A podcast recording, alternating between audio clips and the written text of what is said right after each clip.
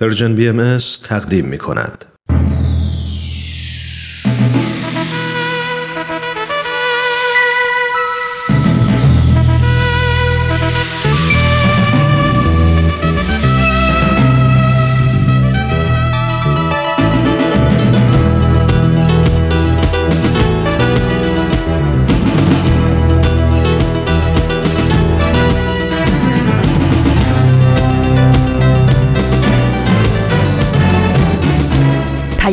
دوست. برنامه ای برای تفاهم و پیوند دلها.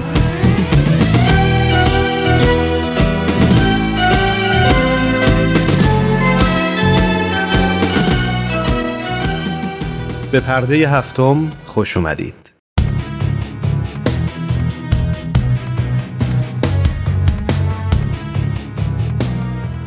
من ایمان ملکوتی هستم و امروز جمعه 15 فروردین ماه 1399 خورشیدی برابر با سوم آوریل 2020 میلادیه.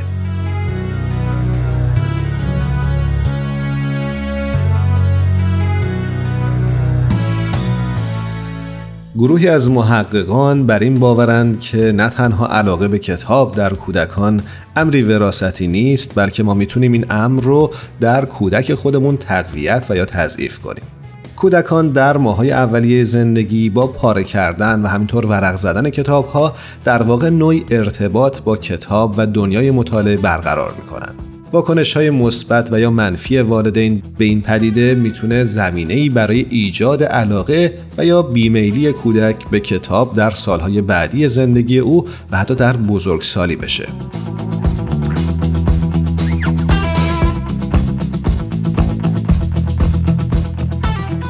اغلب والدین تصور می‌کنند بچه ها از اسباب بازی بیشترین لذت رو می‌برند و مدام در حال تهیه اسباب بازی برای اونها هستند و به نقش کتاب به عنوان یک سرگرمی برای اونها نگاه می‌کنند. اما بر اساس یافته های اخیر اسباب بازی ها نقش کمرنگ تری در رشد ذهنی کودک نسبت به کتاب دارند. به طوری که در کشورهای پیشرفته وجود کتابخانه در اتاق کودک حتی از تخت خواب او هم مهمتره. و کتاب ها نقش بسیار زیادی در پرورش قوای ذهنی کودکان دارند.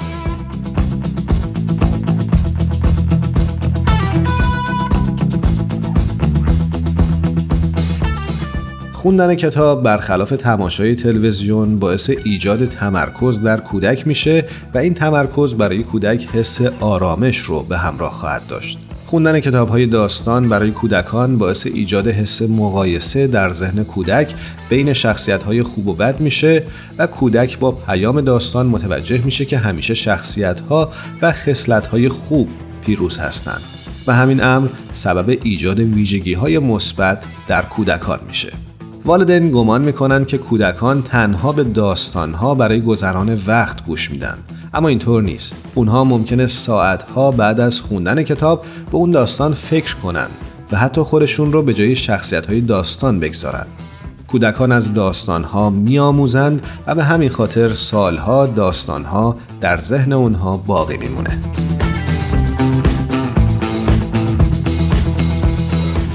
باهایان کودکان رو ارزشمندترین دارایی یک جامعه و امید و زامن آینده اون می‌دونند. اما برای اینکه این امید به واقعیت تبدیل بشه باور دارند که کودکان نیازمند دریافت خوراک روحانی هم هستند.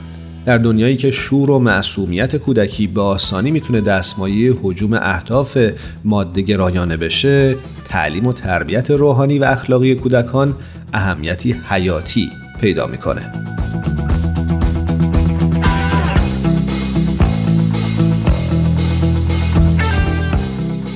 جامعه بهایی در تمام سطوح نسبت به نیاز پاسخگویی به آرمانهای روحانی کودکان حساسیت نشون میده و جوانان بزرگتر معمولا مشتاق هستند تا مسئولیت پرورش کوچکترهای اطراف خودشون رو به عهده بگیرند. به همین ترتیب فعالیت‌های آموزشی برای کودکان اغلب از نخستین فعالیت‌هاییه که در یک جامعه شکل می‌گیرند و تکثیر میشن. مؤسسات باهایی همینطور به مسئله تأمین منابع انسانی برای برگزاری کلاس های کودکان اهمیت بسیار میدن. به همین دلیل منابع قابل توجهی برای تأسیس و تداوم یک سیستم مؤثر هماهنگی اختصاص پیدا کرده. که به تربیت مربی می‌پردازه و همینطور مسیر رو برای جریان توزیع مواد آموزشی و تبادل یادگیری بین مؤسسات و عموم مردم باز می‌کنه.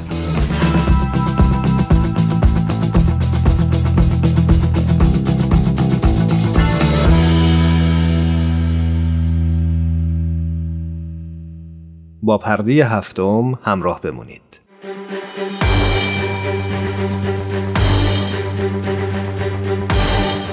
یک قهرمان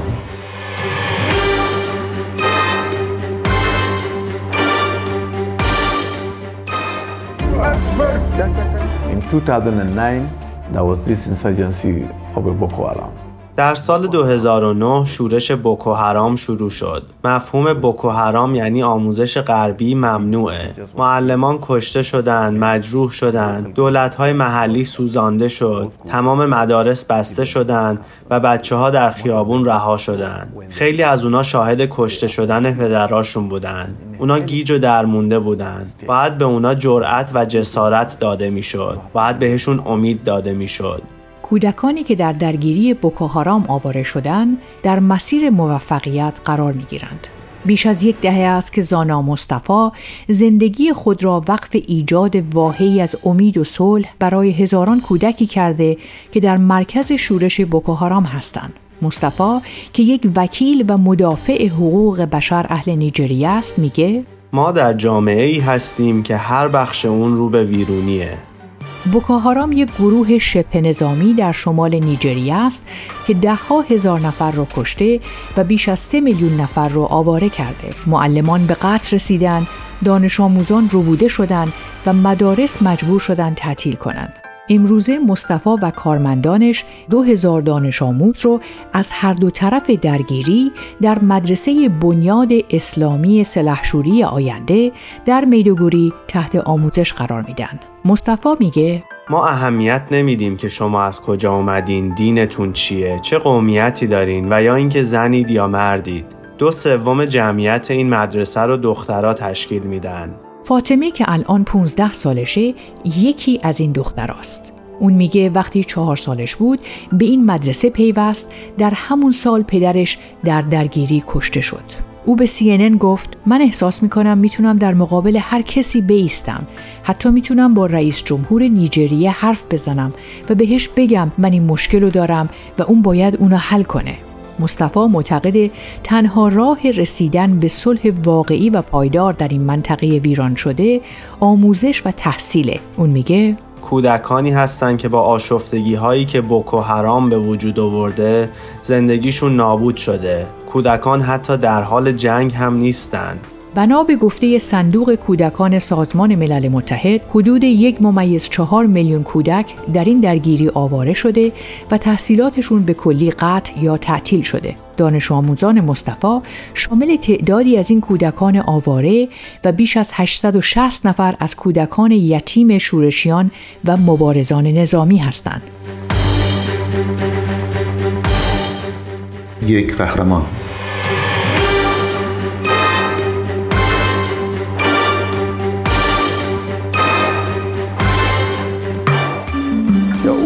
My name is Zanna Bukar Mustafa.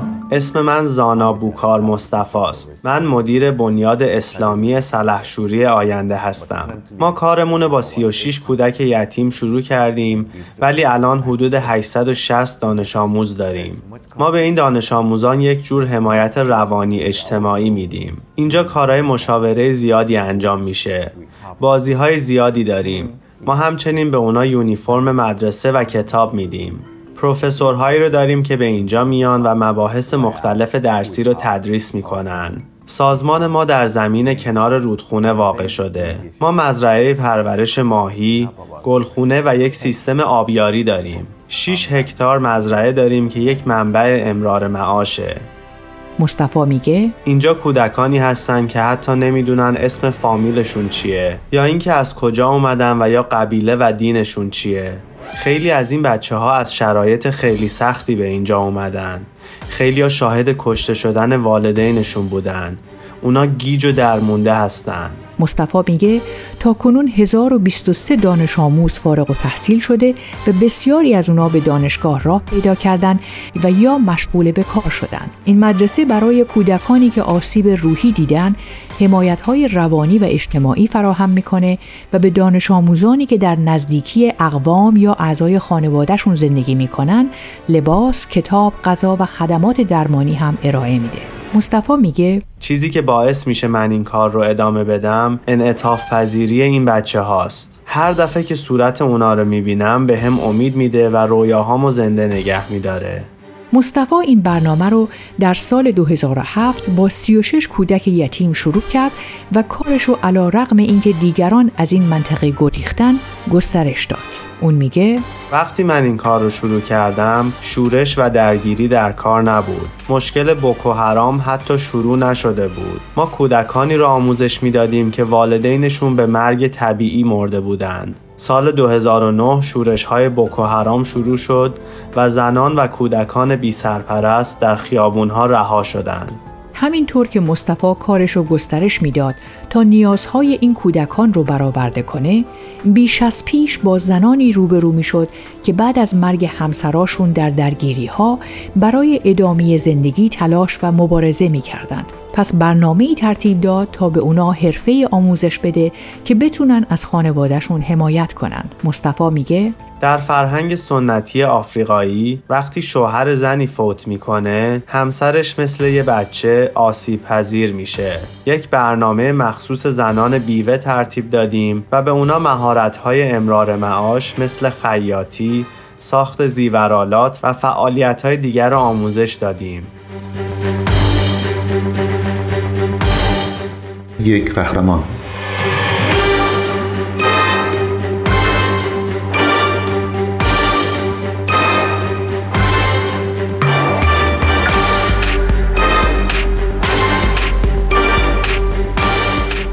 سه سال پیش وقتی که او کار میانجیگری بین بوکوهارام و دولت نیجریه رو با کمک کمیته بین المللی صلیب سرخ و دولت سوئیس انجام داد نقش مهمی در آزادی 103 دختر دبستانی ربوده شده ایفا کرد. او میگه یکی از بالاترین امتیازاتی که من به دست آوردم زمانی بود که این دخترها رو تحویل گرفتم و اونا رو توی کامیون گذاشتم. اونا شروع به آواز خوندن کردن و من بهشون گفتم که آزادن.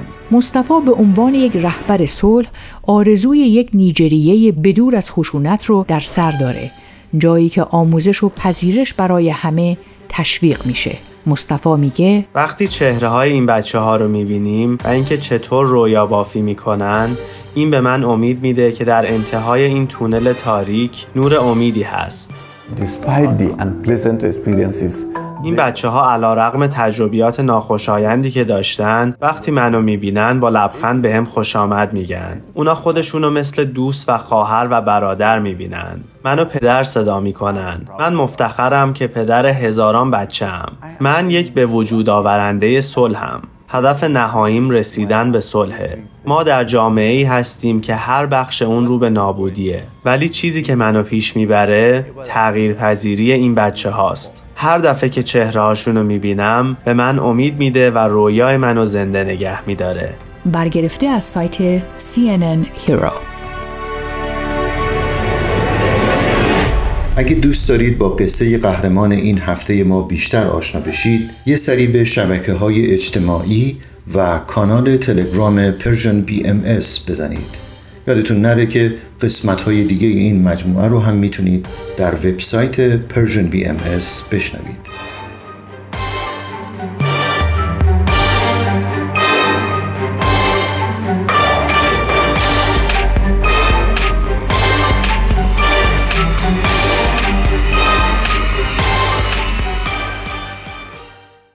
ما رو در اینستاگرام هم دنبال کنید. آدرس ما هست Persian BMS.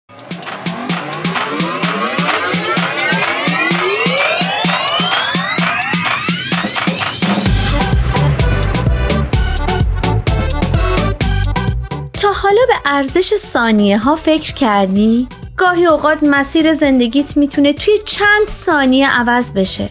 شنیدن یه صدا، دیدن یه تصویر، خوندن یه خبر همه و همه می‌تونه یه شروع تازه باشه.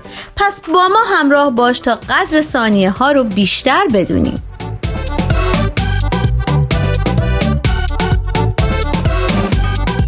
چند ثانیه با شما؟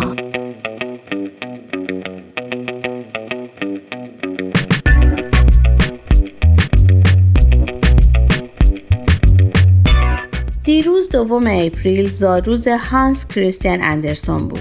نویسنده، شاعر، نمایشنامه نویس دانمارکی که شاعر ملی دانمارک و پدر افسانه های نو نیز نامیده میشه. خالق آثار محبوب و کلاسیک کودکان آثاری همچون جوجه اردک زشت، بلبل، لباس تازه امپراتور، درخت کاج، پری دریایی، سرباز حلبی نویسنده که زادروزش یعنی دوم اپریل به عنوان روز جهانی کتاب کودک نامیده شده. برای بزرگداشت تلاش او در راه ادبیات کودکان و نوجوانان جایزه جهانی به نام جایزه هانس کریستیان اندرسون بنیاد نهاده شد که دو سال یک بار به بهترین نویسندگان و تصویرگران کتابهای کودک و نوجوان تعلق می‌گیره.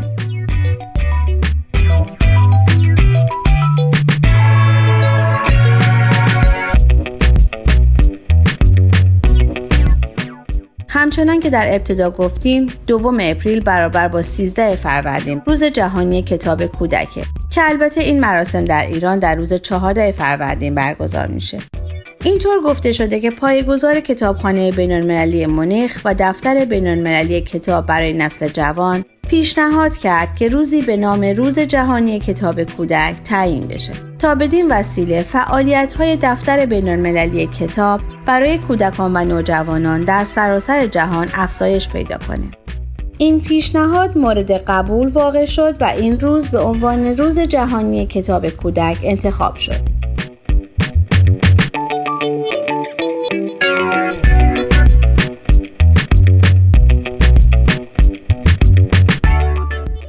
بشنوید از دفتر بین کتاب برای نسل جوان International Board on Books for Young People که به اختصار IBBY نامیده میشه.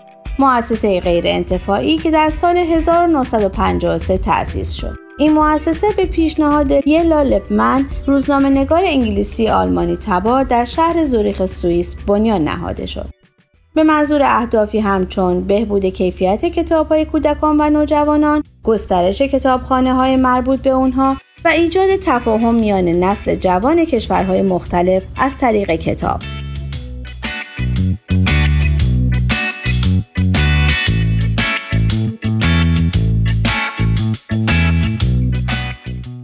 پس از پایان جنگ جهانی دوم، لپمن اقدام به گردآوری کتاب‌های برجسته کودکان و نوجوانان از سراسر جهان کرد که به این وسیله در سال 1948 کتابخانه بین‌المللی جوانان مونیخ در این شهر تشکیل شد. کتابخانه ای که نخستین مرکز بین‌المللی برای محققان و دستندرکاران ادبیات کودکان بود. پس از آن در همایشی که در مونیخ با موضوع تفاهم بین الملل از طریق کتاب های کودکان برگزار شد نخستین گام در جهت تأسیس دفتر بین المللی کتاب برای نسل جوان برداشته شد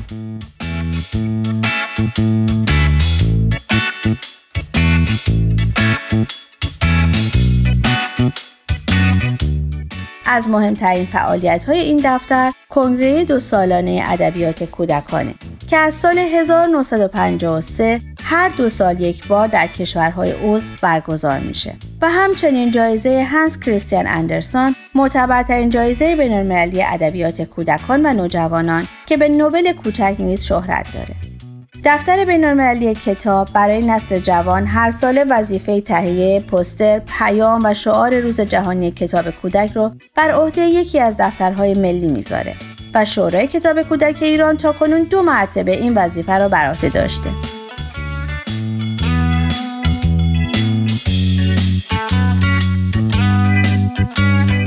و اینک سوال هفته آیا در این زمینه اطلاعاتی دارید آیا می‌دونید این پسترها توسط چه کسانی در ایران طراحی شد و پیامها و شعارهای ارائه شده برای روز جهانی کتاب کودک چه بود؟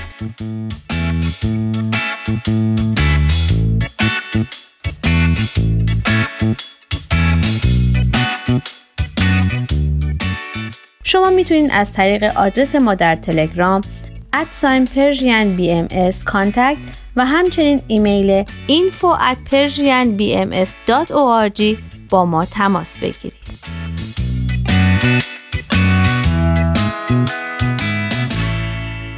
آرشیو این مجموعه در وبسایت Persian BMS به آدرس www.persianbahaimedia.org در دسترس شماست.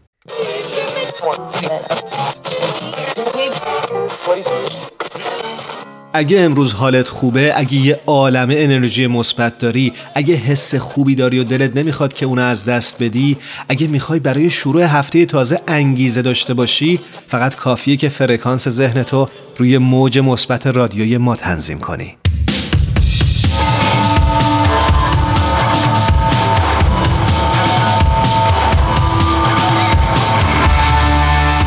بشر چطور می‌تواند در هماهنگی با کره زمین زندگی کند؟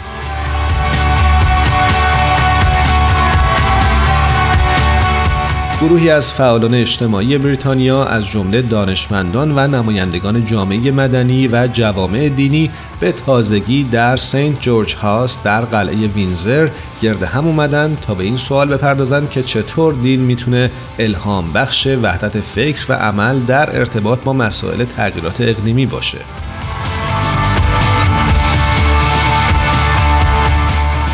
سنت جورج هاست که 50 سال قبل توسط دوک ادینبرو تأسیس شد سازمانی که هدفش پیشبرد گفتگو درباره مسائل اساسی اجتماع بریتانیا است.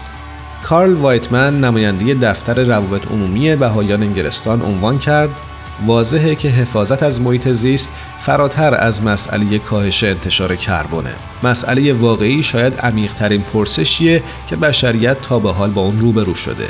چطور می‌تونیم آیندهی پایدار و تمدنی رو تصور کنیم که اجزای اون به هم پیوسته باشند این گروه درباره دیدگاه های متنوع معنوی، سکولار و آکادمیک تعمل کردند و سوالات اساسی پیرامون تلاش های جمعی در ارتباط با محیط زیست رو مورد بررسی قرار دادند.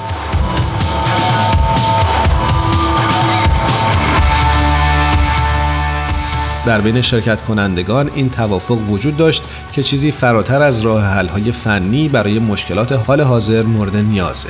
بشر همینطور باید پرسش های عمیقی درباره فرهنگ مصرفگرایی رایج و ارزش های زیربنای اون بپرسه. یکی از شرکت کنندگان عنوان کرد آنچه نیاز داریم درک جدیدی از خوشبختی است. شرکت کننده دیگری عنوان کرد دین حاوی آموزه هایی است که تمایل انسان به مصرف گرایی رو کاهش میدن و به جای اون قناعت رو ترویج می‌کنند. شرکت کنندگان به این نتیجه رسیدند که رشد نامحدود در کره با منابع محدود ناپایداره.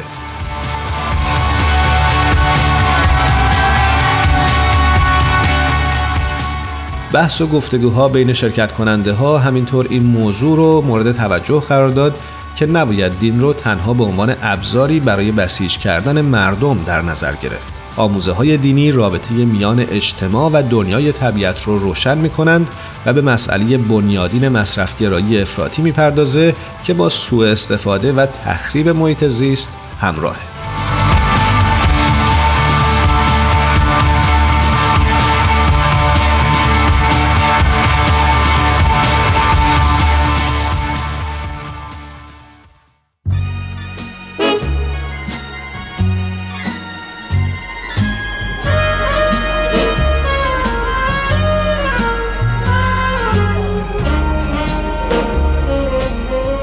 یه گوشه دنج و آروم توی فضای گرم و صمیمی. با اینکه دنجه ولی خلوت نیست. شاید بشه گفت یه جورایی شلوغم هست. البته از اون نوع شلوغی هایی که اصلا آزار نمیرسونه. همه سرشون تو کار خودشونه. کسی مزاحم کسی دیگه نمیشه. یکی مشغول مطالعه است یکی داره با هنسفیریش موسیقی مورد علاقه رو گوش میده.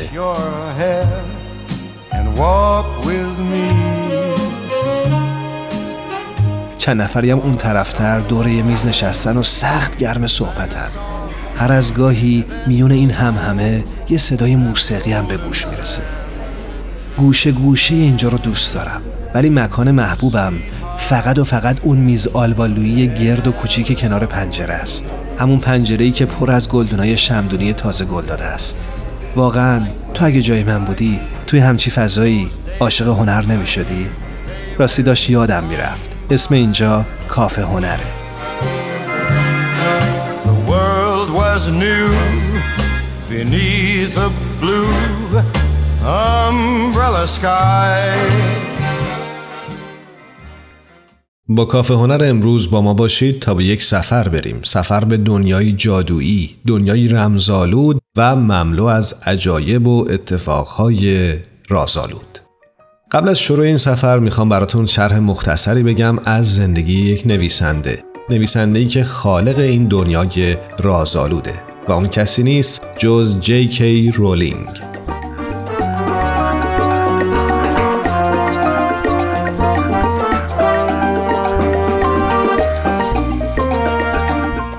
جکی رولینگ متولد 31 جولای 1965 میلادی در انگلستانه. او عمدتا کودکی شادی داشته و از همان دوران به نام خانوادگی پاتر علاقه خاصی هم داشته.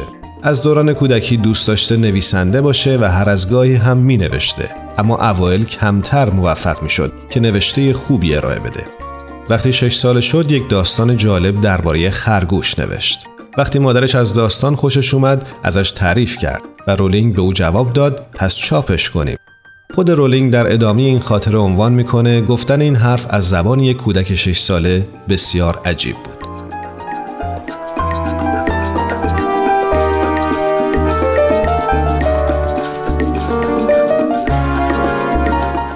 جکی رولینگ در کتاب خاطرات خودش نوشته برای نخستین بار یکی از دوستانش به نام سین او رو بسیار تشویق کرد و بهش گفت که باید یک روز نویسنده بزرگی بشه.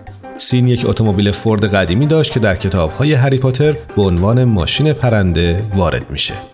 جکی رولینگ مدتی بعد از جدایی از همسرش به همراه دختر کوچکش به ادینبروی اسکاتلند مهاجرت می‌کنه. هفت سال بعد از فارغ و تحصیلی او خود رو یک شکست خوردگی واقعی می‌دونه. اما با داشتن دختری هفت ساله هم در ازدواجش ناکام شده بوده و هم بدون شغل. از تمرکز خودش رو بر روی نویسندگی بیشتر می‌کنه. خلق موجودی به نام دیوان ساز در مجموعه داستانهای هری پاتر برگرفته از همین دوره از زندگی رولینگه.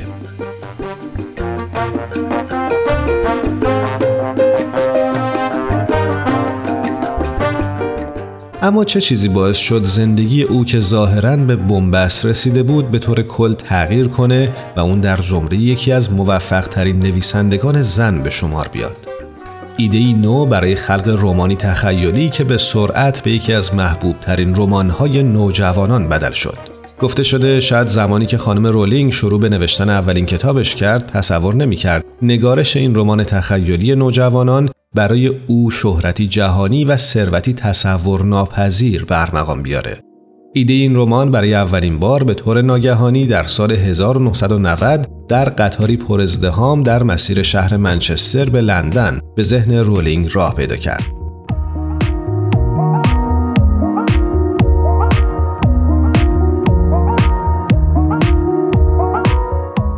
او در این باره میگه من از سن 6 سالگی تقریبا به طور مستمر چیزهایی می نوشتم ولی هرگز علاقی آنچنانی به خلق یک ایده نداشتم. در خلال چهار ساعت تأخیر قطار به سادگی نشستم و به فکر فرو رفتم. همه جزئیات در ذهنم شکل گرفتند.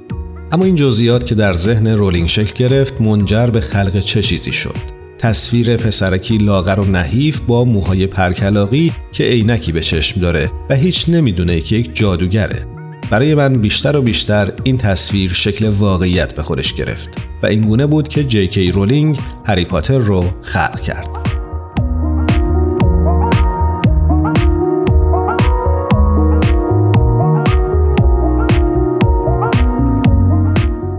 این مجموعه داستانی به 65 زبان و به طور تقریبی در 450 میلیون نسخه منتشر شده. کتاب های هری پاتر از پرفروشترین کتاب های تاریخ بشر بودند در سال 2014 جایزه ادبیات داستانی زنان اقدام به انتخاب 20 نویسنده زنی کرد که بیشترین تأثیر رو بر روی خوانندگان خودشون گذاشتند.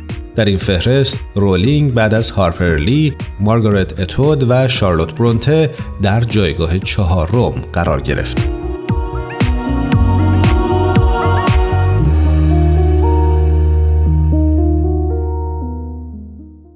نسیم، بدی، تارا، آزین، فرح، میساق و الهام از تهیه کنندگان برنامه پرده هفتم هستند.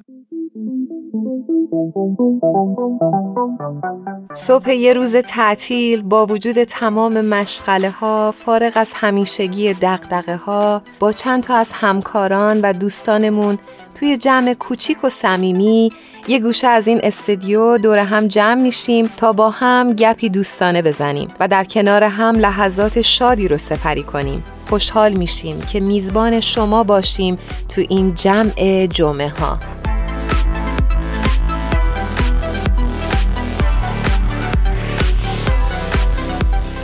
ایمان چطوری؟ خوبی؟ قربانت خوبم. تو در چه حالی در این روزهای قرنطینه؟ در این روزهای قرنطینه به جز قرنطینگی فکر نمی کنم صحبت دیگه ای داشته باشیم.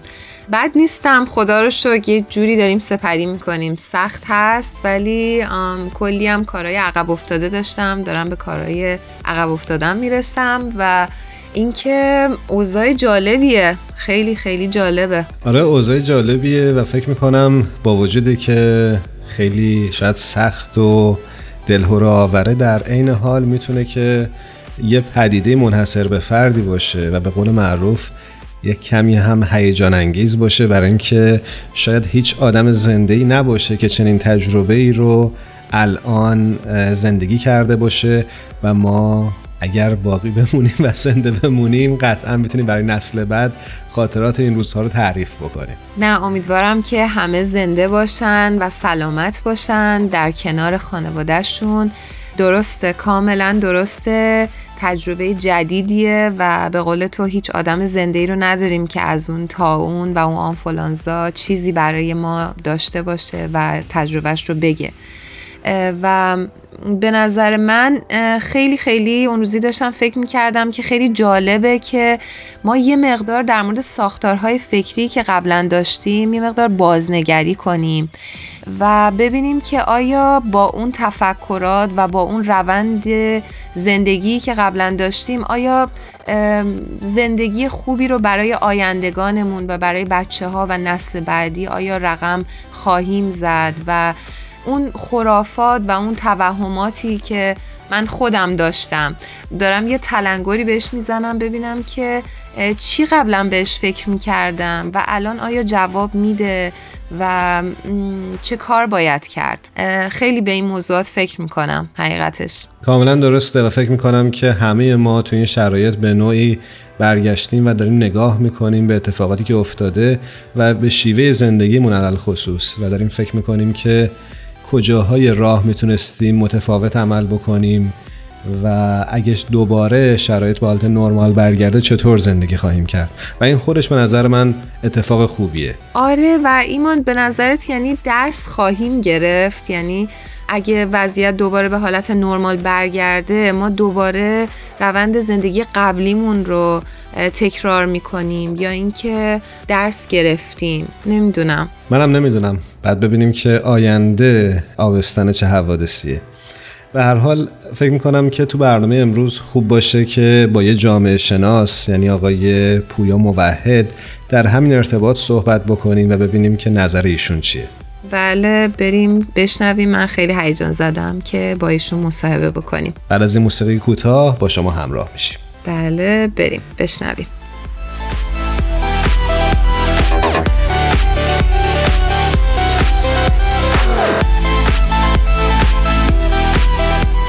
آقا فکر می‌کنم که آقای پویا موحد روی خط تلفن با ما همراه هستند پویا جان جامعه شناس هستند و لطف کردن وقت گذاشتن در این برنامه با ما همراه شدن. پویا جان روز و شبت بخیر. هر کجا هستی و ممنون که دعوت ما رو پذیرفتی.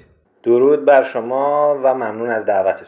پویا جان بسیار خوشوقت هستیم از اینکه دعوتمون رو پذیرفتی. خیلی خیلی خوش آمد میگم خدمتت. ممنونم آوا جان. پویا جان همونطوری که می‌بینیم با شیوع بیماری کرونا در سطح جهان شاید به نوعی بتونیم بگیم که تمامی ساختارهای موجود در سطوح ملی و بین المللی دچار اخلال شدن این بیماری چه تأثیری بر زندگی اجتماعی ما گذاشته؟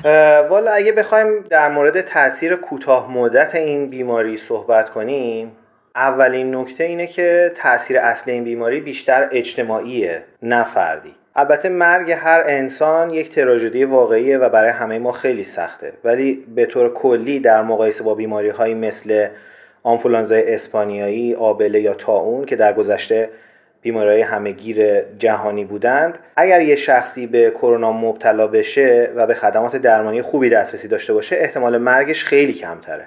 بر اساس تخمین های فعلی فکر می‌کنم کمتر از دو درصد. ولی تعداد کسانی که به خدمات درمانی خاص نیاز دارند البته از این بیشتره. البته سرعت انتشار کرونا خیلی زیاده. بنابراین اساسا در نگاه اول از نظر فردی این بیماری خیلی خطرناک نیست. اما این توانایی رو داره که نظام سلامت جامعه رو از کار بندازه و هر جاشون این اتفاقی بیفته افراد هم امنیت و سلامت خودشون رو از دست میدن. مقاومت در مقابل این بیماری کرونا نیازمند تلاش جمعی جامعه برای فاصله گیری اجتماعی یا خانه نشینی داوطلبانه و یا حتی اجباری هست. اگه به این مطلب فکر کنیم چیزی که باعث میشه جامعه ها در مورد کرونا مقاومت داشته باشن یه سری توانمندی های جمعیشونه.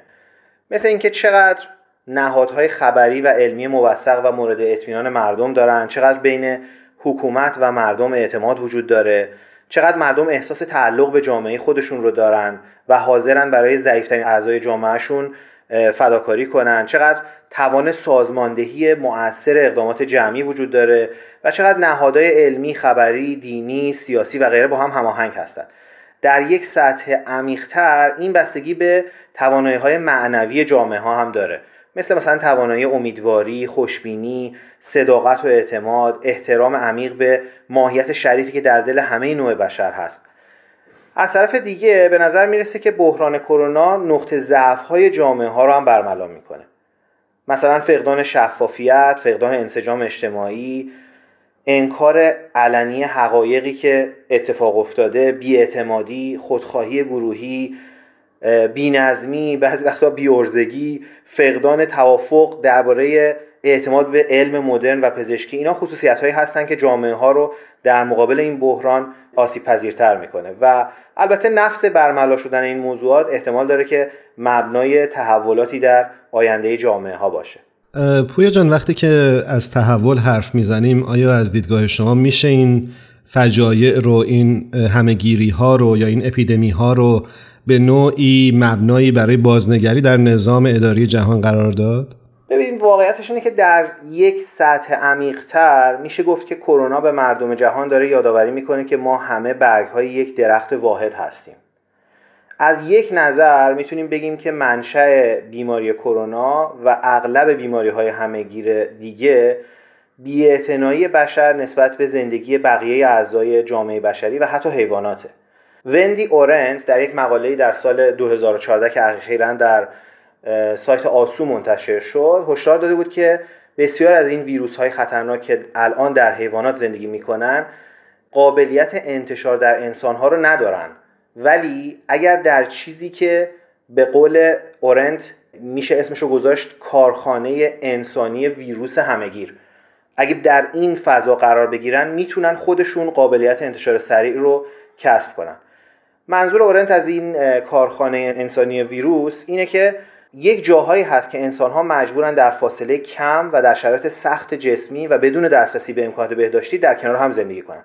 ویروس در مبتلای اول امکان انتشار خیلی کمی داره. اما چون این نفرات دیگه همون نزدیکی زندگی می‌کنن و از نظر بدنی ضعیف هستن مثلا توی یک کارخونه در شرایط سختی دارن کار می‌کنن یا مثلا در کمپ پناهندگان به ناچار در نزدیکی هم زندگی می‌کنن به نفرات بعدی منتقل میشه. هر بار که انتقال ویروس اتفاق میفته همزمان باهاش یک جهش ژنتیکی اتفاق میفته. اورنت شواهدی ارائه می‌کنه که نشون میده که خطرناکترین ویروس های حیوانی اگر از بدن ده نفر انسان رد بشن می‌تونن قابلیت انتشار سریع بین انسان ها رو کسب کنن. اتفاقی که احتمالا برای ویروس کرونا هم افتاده. بنابراین ما می‌تونیم بگیم که بیاعتنایی ما نسبت به هم و بیعدالتی نسبت به بخشی از نوع بشر یا حتی نسبت به حیوانات منشأ انتشار این ویروس هاست. این موضوع نشون میده که نوع بشر اجزای یک درخت واحد هستند و به قول سعدی میگه که چو عضوی به در داورد روزگار دگر عضوها را نماند قرار. اگر این بحران بتونه یک همچین آگاهی رو در سطح جهان ایجاد بکنه شاید در نظام اداری جهان هم بتونه یک تغییرات ایجاد کنه. ممنون پویا جان مرسی. خیلی خیلی لذت بردم از این جوابی که دادین. حالا پویا جان با این صحبت هایی که فرمودین چقدر امکان داره که چنین وقایعی در آینده تکرار بشه؟ و تاثیرات دراز مدت این بحران روی تاریخ بشر چه خواهد بود؟ آبا جان اگر تاریخ گذشته رو معیار فکر خودمون قرار بدیم باید بگیم که قطعا تکرار خواهد شد. در قرن ششم تا اون دوملی که توی امپراتوری روم شروع شد جون سه درصد از مردم جهان رو گرفت. در قرن چهاردهم یک همهگیری تا که به در تاریخ به اسم مرگ سیاه مشهوره چیزی حدود ده درصد مردم دنیا رو کشت. توبی اورد رئیس مؤسسه آینده بشر که مقاله اونم در سایت آسون منتشر شده بر مقیاس گذشته اینطور عنوان می‌کنه که بیماری های همهگیر دیگری هم قطعا پیش خواهند اومد. این بیماری های همهگیر اگر باز بخوایم به معیار گذشته نگاه کنیم احتمالا تاثیر کلی بر تاریخ جهان نخواهند داشت. اما به گفته اورد ممکنه آینده مثل گذشته نباشه و تاثیرگذاری این بیماری ها خیلی شدیدتر باشه. چرا؟ به خاطر اینکه هم جمعیت بشر افزایش پیدا کرده هم مردم دنیا خیلی بیش از قبل با هم در ارتباط هستند و پیشرفت هایی که در زیست شناسی اتفاق افتاده این امکان رو ایجاد کرده که حتی افراد بدنیت امکان دسترسی به تکنولوژی های خطرناک زیست شناختی رو پیدا کنند با اینکه به گفته اغلب زیست شناسان نسخه کنونی بیماری کرونا یک ویروس طبیعی هست اما خیلی از لابراتوارها توی دنیا امکان ایجاد مصنوعی چنین جهش هایی رو دارن.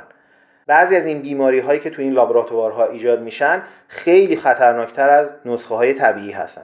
کنترل تکنولوژی و حصول اطمینان از اینکه نوع به نفع بشر ازش استفاده میشه تو جهانی که دولت های ملی در رقابتی مرگبار با همدیگه هستن کار خیلی خیلی مشکلی خواهد بود.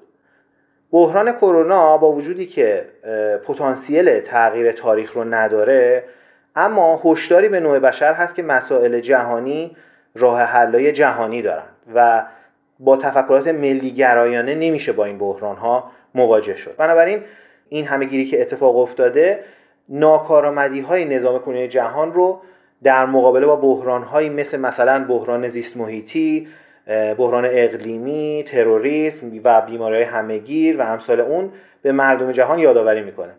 من شخصا فکر می‌کنم که بحران کرونا در جهان گفتگوهایی رو شروع کرده که مردم دنیا بتونن به چالش های مشترکشون فکر کنن و به اینکه آیا نظم کنونی جهان برای مواجهه با این چالش ها کفایت می‌کنه یا نه. اما نظرات در این مورد مختلف است مثلا آقای یوال هراری در Financial Times نوشته که خیلی از تغییرات موقت مثل مثلا نظارت شدید بر شهروندان که مثلا در چین داره اتفاق میفته بستن مرزها تغییر نظام سلامت و غیره ممکنه اینها به صورت خصوصیت های دائمی تر در بیان ولی ما می‌تونیم اینطوری هم فکر کنیم که همکاری های جهانی هم ممکنه در آینده ادامه پیدا کنند اینکه این گفتگوها در نهایت چه تأثیری در آینده خواهد داشت و آیا جهان رو به اتحاد بیشتر و همدلی و برابری خواهد رفت یا اینکه باز هم جدایی ها و تبعیض ها بیشتر خواهد شد چیزیه که فقط آینده می‌تونه نشون بده. امیدواریم که اتفاق اول بیفته یعنی جهان به سمت همدلی پیش بره. سپاسگزارم ازت پویا موحد عزیز. وقت برنامهمون متاسفانه اجازه نمیده که بیشتر با هم همراه باشیم اما ممنونم که وقت گذاشتی و با ما و شنونده هامون همراه شدی. خیلی خیلی ممنونم پویا جان. بسیار بسیار من که خیلی لذت بردم و استفاده کردم. امیدوارم که شنونده هامونم همین نظر داشته باشن. روز و روزگارتون خوش. خیلی ممنون از شما.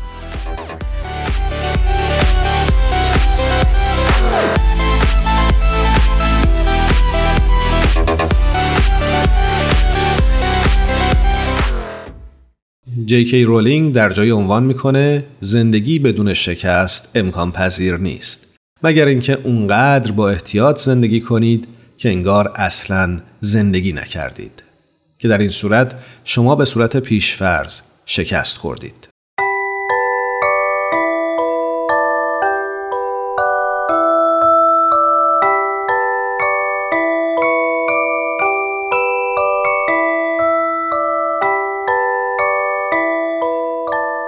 ام استودیوز به سفارش رادیو پیام دوست این برنامه رو براتون تهیه کرده بود.